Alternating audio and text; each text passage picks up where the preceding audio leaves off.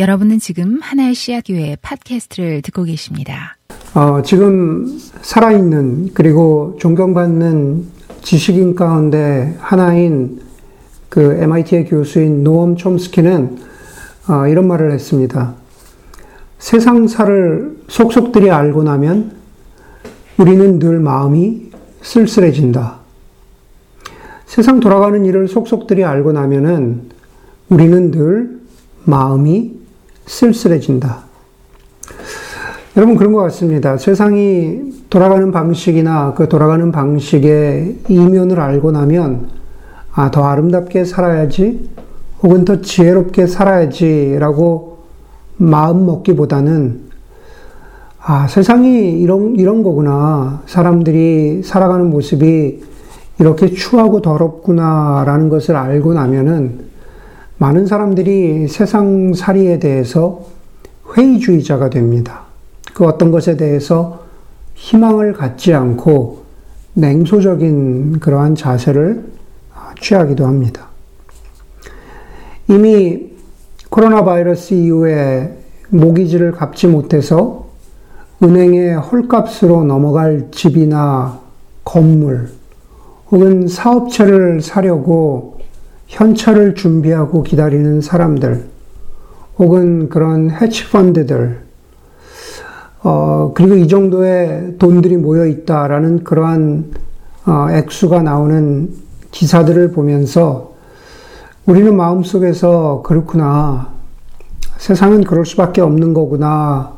라고 하면서 좀 마음이 좀 씁쓸해질 때가 있습니다. 그런데 그런 것은 아, 이번만은 아닐 겁니다. 이미 가깝게는 지난 2008년 금융 위기를 지나면서 그런 일들이 있었습니다. 그때도 많이 파산한 사람들이 있고 또 그것을 통해서 이익을 얻은 그러한 사람들이 있었습니다. 오늘 지혜자 코엘렛은 그런 현실을 똑바로 지적하면서 본문을 시작하고 있죠. 15절입니다. 헛된 세월을 사는 동안에 나는 두 가지를 다 보았다. 의롭게 살다가 망하는 의인이 있는가 하면 악한 채로 오래 사는 악인도 있더라. 그렇게 말합니다. 여러분, 그것은 지혜자라고 그래서 그러한 것들이 특별히 눈에 더 잘 보이는 것은 아닌 것 같아요. 그냥 평범해 보이는 우리 자신들도 조금만 눈을 크게 뜨고 보면은 금방 알 수 있는 부조리한 현실, 현실들입니다. 15절의 말씀처럼 우리는 질문하게 되죠. 왜 하나님 앞에서 의롭고 신실하게 살려고 하는 의인은 고난을 당하고 악한 사람들은 왜 잘 되고 오래 사는 것일까? 그 질문은 누구나 다 갖게 되는 질문인데 그 질문에 대한 곧이어서 나오는 17절과 16절과 17절은 그동안 우리가 전도서를 보면서 지혜자 코엘렛이 보여준 해결책 혹은 지혜와는 좀 다른 해결책을 내놓습니다. 왜 의인은 고난을 당하고 악인은 잘 될까? 거기에 대한 16절, 17절에 지혜자의 답은 이래요. 그러니 너무 의롭게 살지도 말고 너무 슬기롭게 살지도 말아라. 왜 스스로를 망치려고 하는가? 너무 악하게 살지도 말고 너무 어리석게 살지도 말아라. 왜 제명도 다 못 채우고 죽으려고 하는가? 갑자기 이게 무슨 말일까? 지혜자 코엘렛은 전도서를 통해서 1장부터 계속해서 하나님과 더불어 사는 인생, 하나님의 지혜에 이끌림을 받는 인생이 아름다운 인생이고 의로운 인생이라고 하더니만은 오늘 16절, 17절에서는 보기에 따라서는 180도 다른 대답을 내놓고 있는 거죠. 대충 살아라. 중간만 가라. 너무 의롭게 되지 마라. 너무 너 혼자만 깨끗하고 고고하게 살지 말아라. 그러다가는 너 자신을 망치게 된다. 그렇지만 너무 악하게도 살지 말아라. 너무 더럽게는 살지 말되 그러나 적당히 좀 때도 묻히고 그렇게 사는 게 좀 인간적인 거 아니겠니? 라고 얘기하는 것 같아요. 만약, 만약 이것이 사실이라면 사실은 우리는 전도서를 이쯤에서 덮어야 합니다. 만약에 여러분의 주위에 아, 이렇게 말하는 인생의 조언을 주는 아, 그러한 인생의 선배가 있다면 어, 이건 너무 이중적이고 위선적이다 그러면서 더 이상 그 사람의 조언을 듣지 말아야 합니다. 좀 다혈질이라면 무슨 그런 말도 안 되는 소리야 라고 하면서 소리쳐야 할 것 같습니다. 그런데 여러분, 과연 지혜자 코엘렛이 그런 의도로 말하는 것일까? 제가 보기엔 아닐 겁니다.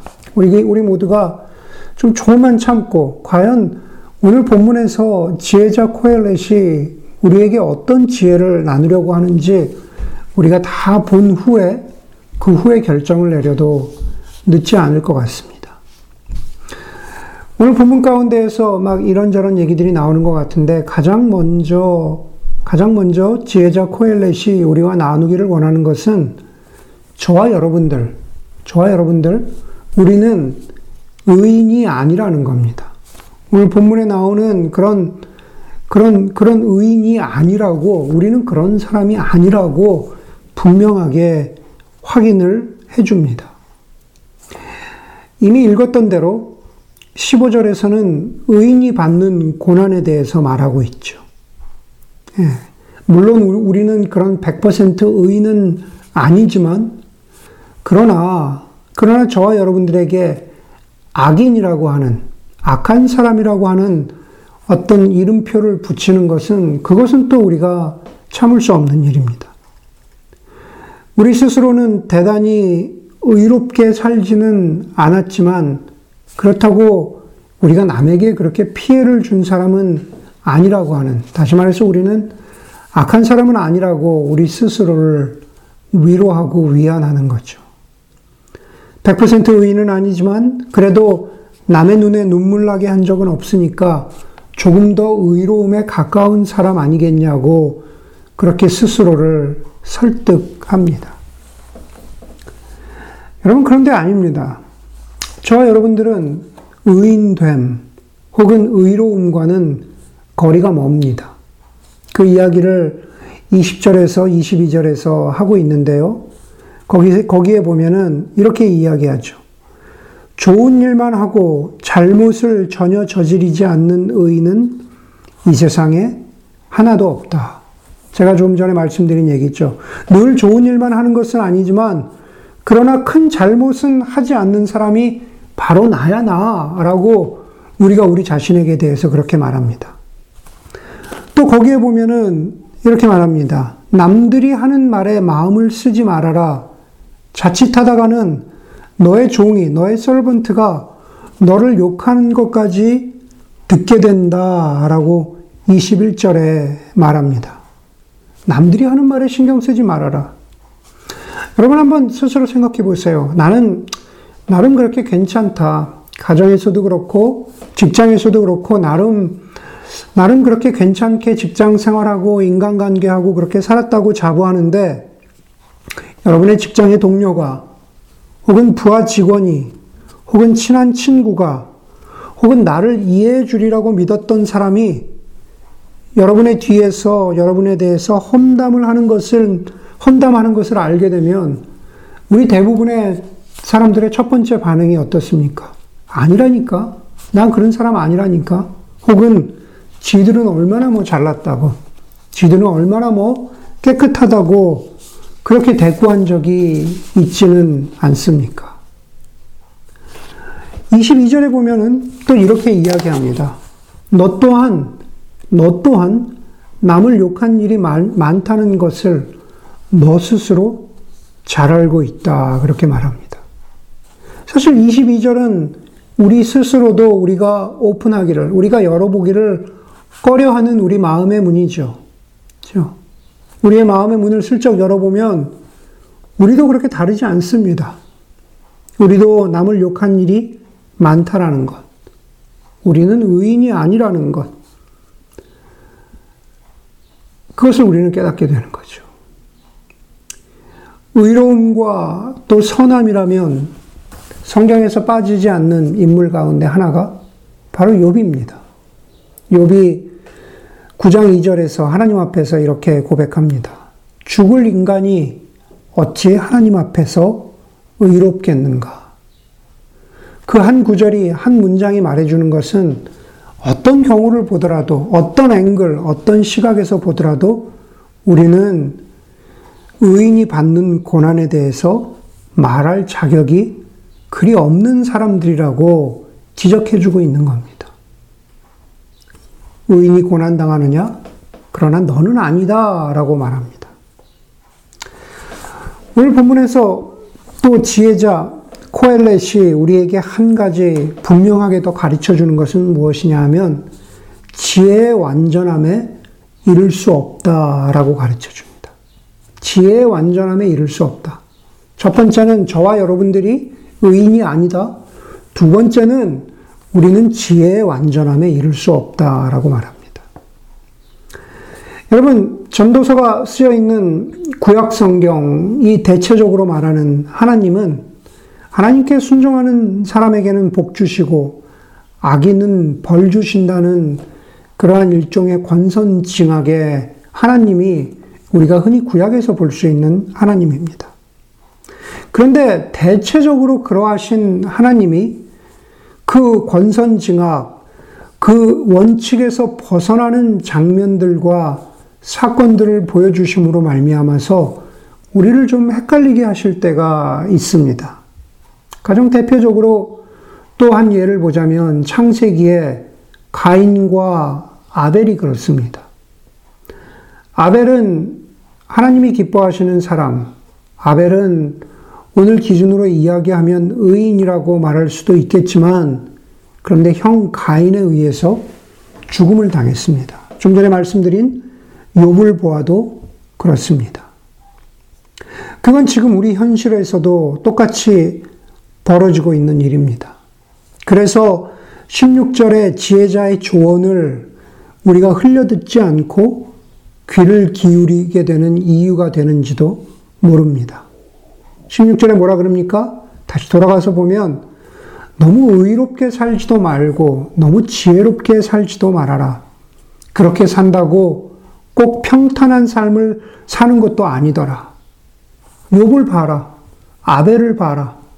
그러니까 이렇게 이야기할 수 있다라는 거죠. 그렇게 은근히 드러내놓고는 아니지만 그렇게 은근히 우리가 그렇게 말, 그런 마음의 결심을 하는 우리들에게 지혜자 코엘렛이 그런 아, 그냥 중간만 가야겠다라고 생각하는 우리들에게 우리의 마음의 결정을 support 해 주는 듯한 그런, 그런 그 지혜자 코엘렛의 그, 그, 그 조언이 18절에 나옵니다. 18절에 보니까 하나를 붙잡되 다른 것도 놓치지 않는 것이 좋다. 하나님을 두려워하는 사람은 극단을 피한다. 그러죠. 하나를 붙잡되 다른 것도 놓치지 않는 것이 좋다. 하나와 다른 하나는 16절과 17절을 각각 말하고 있는 겁니다. 하나를 붙잡아라 라는 것은 뭐냐면은 너무 의롭게 슬기롭게 살지 말아라. 그러나 다른 하나도 놓치지 않는 것이 좋다. 그것은 뭐냐면 너무 악하고 너무 어리석게 살지는 말아라. 그리고 말합니다. 하나님을 두려워하는 사람은 극단을 피한다. 우리는 바로 이 지점에서 어렵지 않게 우리 그 한국 사람들 에이션이라면은 한 단어를 떠올리게 되는데 그것은 뭐냐 하면은 중용이라는 단어죠. 동양과 서양에서 양쪽 극단에 가지 말고 중용, 균형을 잡는 것. 동양 철학에서는 기원전 3세기의 순자가 중용의 도를 말했고, 서양의 아리스토텔레스 역시 중용의 철학을 가르쳤습니다. 아리스토텔레스는 아리스토텔레스에게 중용이라는 것은 이분법과 절대주의를 배격하자는 것이죠. 아리스토텔레스 시대에는 극단적인 이분법이 있었습니다. 육신은 저급한 것이고 영혼은 고결하다라고 하는 이분법적 생각이 있었던, 있었던 거죠. 그러니 절대적으로 어떤 것은 옳고 어떤 것은 안 좋다라고 하는 그러한 절대주의적인 사고는 위험하다고 아리스토텔레스는 가르쳤습니다. 그것을 그대로 오늘 본문에 적용하자면 오늘 지혜자의 조언과 맥이 닿아 있는 것 같습니다. 그러니 중간에 서라. 극단을 피해라. 그런데 여러분, 중용은, 중용은 그런 뜻이 아닙니다. 우리는 중용을 가운데 서라는 것으로 그렇게 이해하는데, 중용은 그런 뜻이 아니에요. 저와 여러분, 우리가 어떤 가치 판단을 하더라도 우리의 가치 판단을 50대 50으로 완전히 제거해버린 무조건적인 중간은 없습니다. 그런 의미에서 우리는 중국의 순자의 정의가 더 적절한 것 같습니다. 순자는 중용을 이렇게 정의했습니다. 만물을 다 같이 늘어놓고, 오른쪽에서부터 왼쪽까지 모든 사물을 쭉 늘어놓고, 그러고 나서 그 모든 것에 곧고 발음을 정확히 재고 헤아리는 것이라 그랬습니다. 마음을 쭉 늘어놓고 어떤 것이 옳은 것인가, 어떤, 어떤 것이 바른 것인가를 정확하게 헤아리는 것, 그것이 중용이라고 했습니다. 여러분 한번 생각해 보십시오. 우리 자신도 우리 자신을 제대로 파악하지 못하는 인간이 만물은 고사하고 여러분, 우리 주변에 몇 사람만이라도 다 같이 쭉 세워놓고 마치 그들의 유전자를 분석하듯이 사람을 분석하면 유전자 정보를 얻듯이 정확하게 그 사람의 옳고 바름을 우리는 헤아릴 수 있을까요? 그렇지 않습니다. 사람의 생물학적인 유전자 정보, 사람의 DNA 정보는 정확하게 얻을 수 있는 세상이 되었지만 우리는 오늘 본문대로 말하자면 우리는 사람의 의인됨, 악인됨을 그렇게 쉽사리 판단할 수 없습니다. 그렇기 때문에 우리는 중간만 가자라는 결론에 결코 설 수가 없다라는 겁니다. 오늘 본문을 보면서 양극단을 피하라고 하지만 우리는 그 중간에 설 수 없어요. 누가 의인이고 누가 악인인지 알 수 없기 때문에.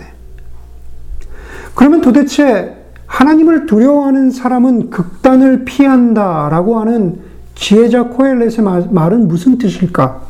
그것은 무슨 뜻이냐면은 결론부터 얘기하자면 우리 인간의 지혜의 한계를, 리미테이션을 깨달으라는 말입니다. 내가 가진 지혜를 너무 지나치게 확신하고 그것에 바탕을 두고 쉽게 판단하지 말라는 거죠. 우리가 중간에 서라는 것은 나는 누가 의인이고 누가 악인인지 그렇게 판단할 수 없다. 내 지혜의 한계, 내 지혜의 불완전함을 인정하라라는 겁니다. 황지우 시인이란 분은 인간의 한계에 대해서 이렇게 어, 인간의 어, 어떤 지식의 한계, 지혜의 한계에 대해서 이렇게 말합니다. 개미 날개만한 지식으로 화엄창천을 날아다니는구나. 개미도 날개가 있잖아요. 그렇죠? 개미도 날아다닙니다. 화엄창천은 불교 용어인데 화엄창천은 그냥 다른 말로 하면은 우주를 말하는 겁니다. 개미 날개만한 지식을 가지고 이 우주를 다 날아다니면서 어떤 것이 옳고 어떤 것이 어, 그러다고 하는 그런 인간의 교만함에 대해서 지적, 지적하고 있는 거죠. 오늘 지혜자 코엘렛도 그 이야기를 하고 있어요. 23절, 24절입니다. 나는 이 모든 것을 지혜로 시험해 보았다. 내가 지혜 있는 사람이 되어야지 하고 결심해 보았지만 지혜가 나를 멀리 하더라. 지혜라는 것이 무엇인지 너무 멀고도 깊으니 누가 그것을 알 수 있겠는가? 지혜 있는 사람이 되려고 하지만 지혜가 나를 멀리 했다라는 것은 우리가 그 지혜의 완전함에 이르지 못했고 완전함에 결코 이르지 못할 것이라는 말을 하는 겁니다. 24절이 더 우리에게 와닿습니다. 지혜라는 것이 너무 멀고 너무 깊으니 누가 그것을 알 수 있겠는가? 아마 지혜자가 바닷가에 서서 이 구절을 쓴 것 같다라는 그러한 인상이 듭니다. 여러분, 우리가 바닷가에 서서 우리가 보게 되는 것은 수평선이죠. 그렇죠. 우리가 눈에 보이는 것만큼 거기가 바다, 바다가 우리에게 보여주는 것입니다. 그러나 우리는 거기가 끝이 아니라 끝처럼 보이지만 수평선 너머에도 바다가 있다는 것을 압니다.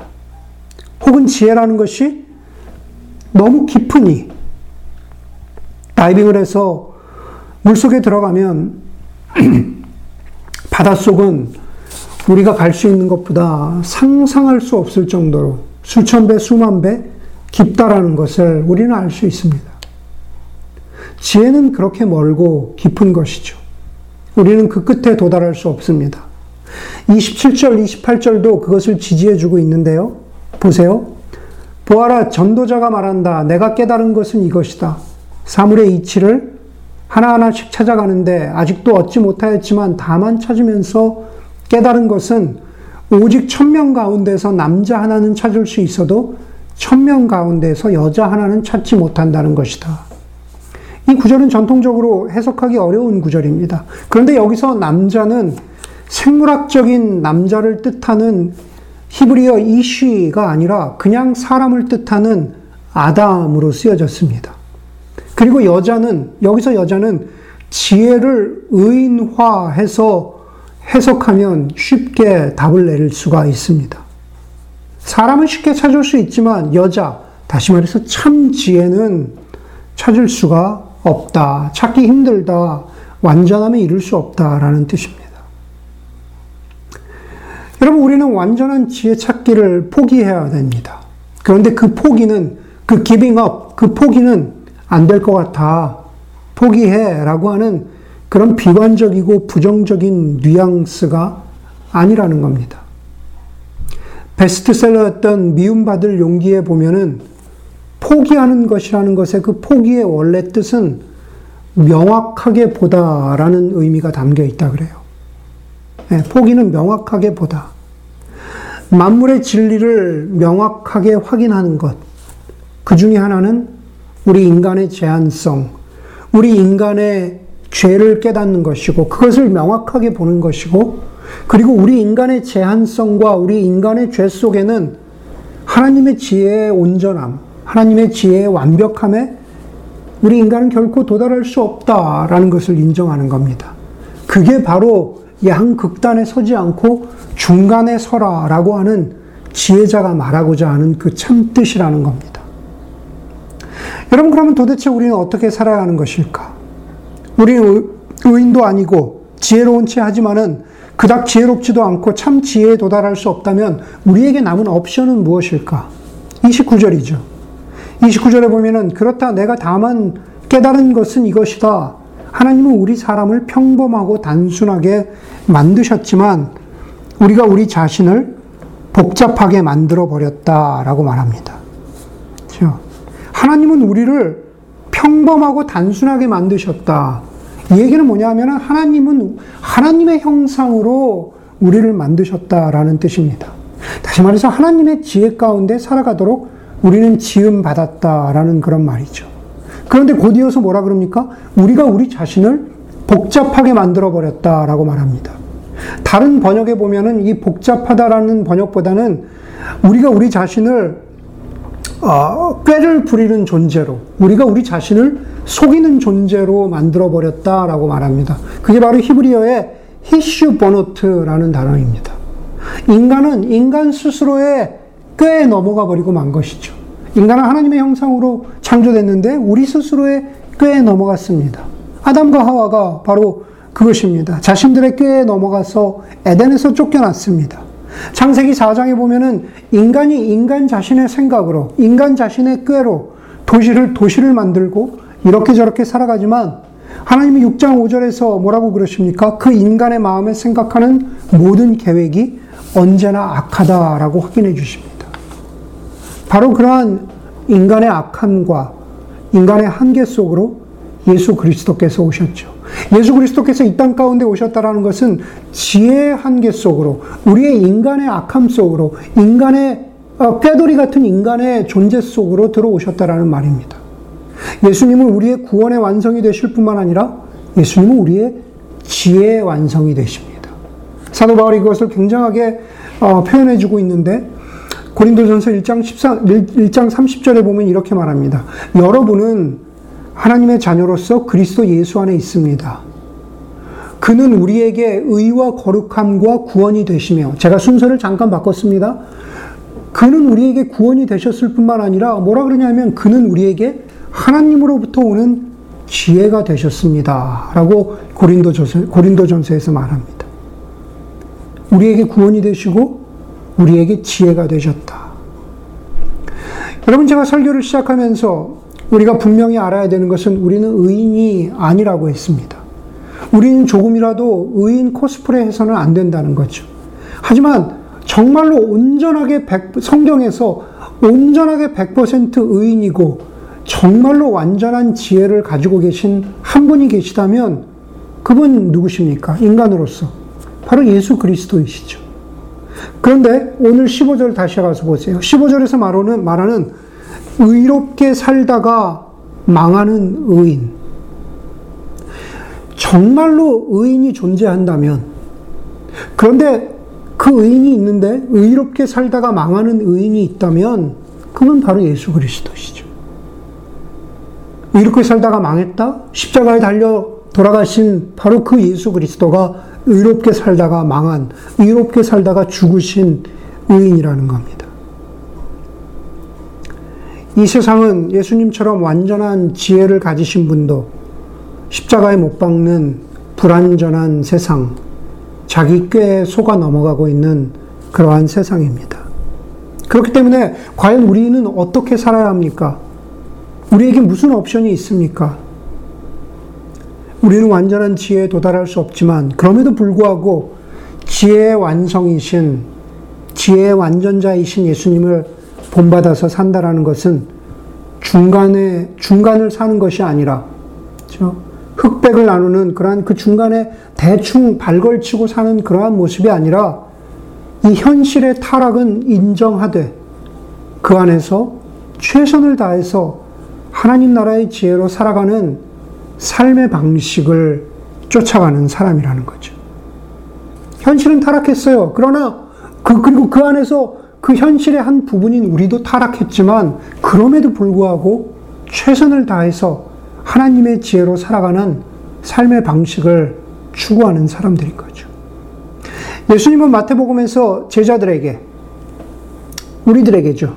우리들에게 제자들에게 이렇게 말씀하셨어요. 뱀처럼 지혜롭고 비둘기처럼 순결해라. 예수님이 신약에서 주시는 오늘 설교의 요약입니다.